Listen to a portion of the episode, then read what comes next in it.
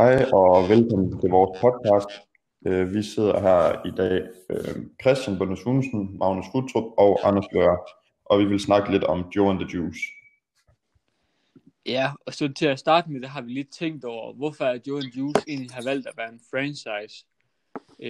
Det kan måske være, der er nogle helt, helt basale grunde, som måske kunne være.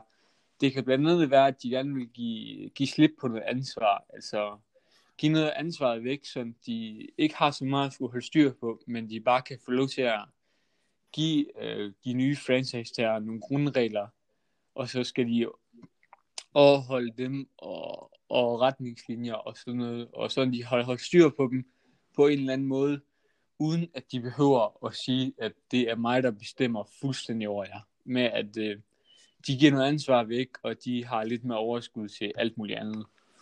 Og så sådan lidt, øh, der er jo nogle andre øh, former for ejerformer, som man kunne have valgt i stedet for. Der er blandt andet, at øh, der kunne være noget interesseselskab med, at det er, er, er flere forskellige ejere, som ejer hele koncernen.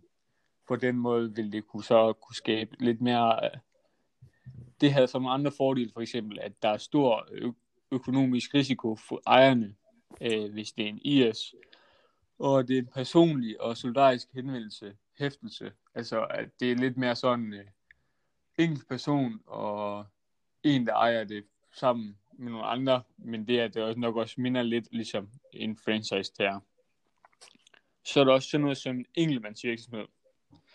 Hvorfor har de måske ikke valgt at lave det her som en enkeltmandsvirksomhed? Øh, Joe and the Juice har et helt fantastisk koncept, øh, som sælger sig selv i, i grunden. som i grunden, men det er altid lidt overraskende, hvorfor de vælger, vælger at sælge ud af det, i stedet for at selv have en egenkapitalvirksomhed, øh, som de selv kan styre det hele om det, fordi de, det er for meget sats på dem, for mange penge at lægge i, når de ved, at de alligevel har et koncept, øh, der kan sælges. Så kunne jeg godt tænke, jeg, tænke mig at sådan lige høre lidt af, hvad andre synes. Øh. Så har jeg lidt spørgsmål. Øh, de har jo et helt specielt koncept, Øh, som er noget, som mange steder ikke andre har, som mange steder andre steder ikke har. Et andet sted skulle måske være et kaffehus, men det er sådan lidt samme koncept, men det er alligevel lidt en anden stereotyp, den passer til. Så er det nogen af jer, der lige kan svare på det for mig måske? Øhm, ja, altså i forhold til, at de, de prøver at differentiere sig fra, der, fra, der, fra andres koncept, altså for at komme ud på markedet, og for at komme, eller måske endda komme over på et helt andet marked. Øhm, Den måde, de gør det på, det er ved at skabe en lidt mere ungdomlig og lidt mere frisk stemning i baren, i stedet for den typiske kaffebar, hvor du måske bare sidder og får en kop kaffe og hygger dig og ja, får en, en kage. Så har de skabt en, hvor du kan komme ind og få en juice, øh, få noget sund kost, hvor der er stemning, hvor du får et smil med på vejen. Altså, og differentierer sig, meget, som, differentierer sig så meget som muligt væk fra sine konkurrenter. Øhm, ja, og så har vi undret os lidt over, hvad det er helt præcis, Joe and the Juice tilbyder. Øhm, og Joe and the Juice, de tilbyder en god stemning i alle deres bar, hvor du oftest kommer ind, med, hvor, der er fri, hvor, der, hvor folk er friske, og der er en smilende juicer, som de bliver kaldt, dem der står bag baren. Øhm, og de er altid klar til at lave en frisklavet sandwich og friskpresset juice. Øh, deres sortiment er ikke så bredt. Øh, det, det er der flere forskellige grunde til. Grunden til, at de først og fremmest har et, øh, et lille sortiment, er fordi de gerne vil skabe den højst mulige kvalitet på deres produkt, samt at det er med til at skabe noget værdi for dem, der står og laver de forskellige ting, altså juicerne, da det, da det er med til at, sådan at øh, give lidt mere kvalitet og give lidt mere sådan kærlighed om produktet, de, de laver, i stedet for at man bare går ind i en køleboks, hvor der har lagt en sandwich en hel dag og stikker over baren til, til kunden. Øhm, stemningen i baren landet over har en meget stor betydning for Joe, Joe and the Juice som virksomhed. Øhm, og der er musikken helt klart med til at være en af Joe and the Juice's kendetegn, og med til at bringe den helt vildt gode stemning og energi, der er rundt i forskellige barer. Øhm, Joe and the Juice tilbyder selvfølgelig den, en helt, helt vildt masse god stemning, og det sunde produkt. Og så har vi tænkt lidt over deres koncept, og sådan helt præcis, hvad det er, de, de gerne vil opnå. Øhm, og de har et helt fantastisk koncept, øh, med en målrettet forbrugerbase, med en målrettet forbrugerbase, Øhm, som ønsker det lidt, lidt mere atypiske, end bare den normale juice- og kaffebar kan tilbyde. Øhm, Joe and Juice er en juicebar for det yngre segment, som godt kan lide altså det, det, det ungdomlige og friske humør. Og så har Joe and the Juice formået at få skabt et produkt, der appellerer globalt og har en god sammenkoblet stemning med, med det hippe, og at de har et stærkt forbrugerbrand. Ja, og så kunne jeg godt tænke mig at spørge Anders om, sådan, hvad du tænker i forhold til Joe and the Juices marketingmix. Jamen tak fordi du spørger, Christian. Øhm, vi kan da lige hurtigt køre den igennem, bare lige for lige at se på den overordnede. Øh, først og fremmest kan vi kigge på deres produkt, og som du så, så fint nævner, så er Joe and the Juice øh, produkter selvfølgelig i høj kvalitet, og det er friske råvarer, der bliver brugt i både deres juice og deres sandwiches. Og hvad det angående prisen, det er, hvad det hedder, prisen jo godt nok i den dyre ende, altså det er jo selvfølgelig dyrt at betale hundrede og tredive kroner for en juice og en sandwich, hvilket også gør, at nogen fravælger, men også er med til at skabe den lidt som lidt en eksklusiv vare.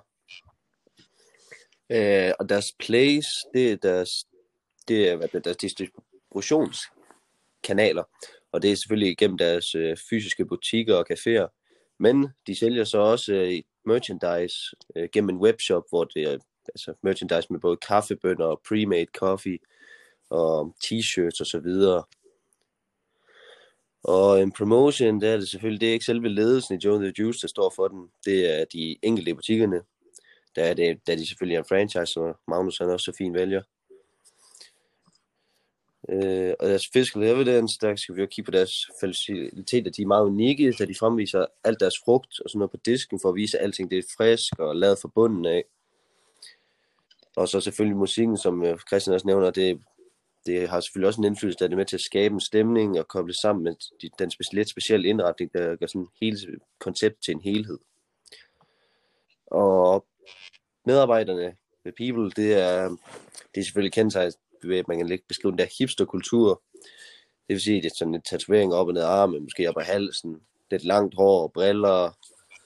Og det er meget normalt for de her barister, og det er også en del af konceptet.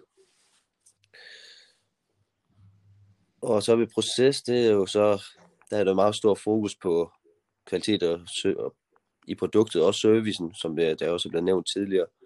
Og de har så også valgt, at ved at de lægger så stort fokus på kvaliteten i det her, der, hvad det er, har de så valgt at fjerne fokus fra andre ting, som sortiment, der har gjort, for, da de har gjort sig sikre på, i at deres produkter er den højeste kvalitet.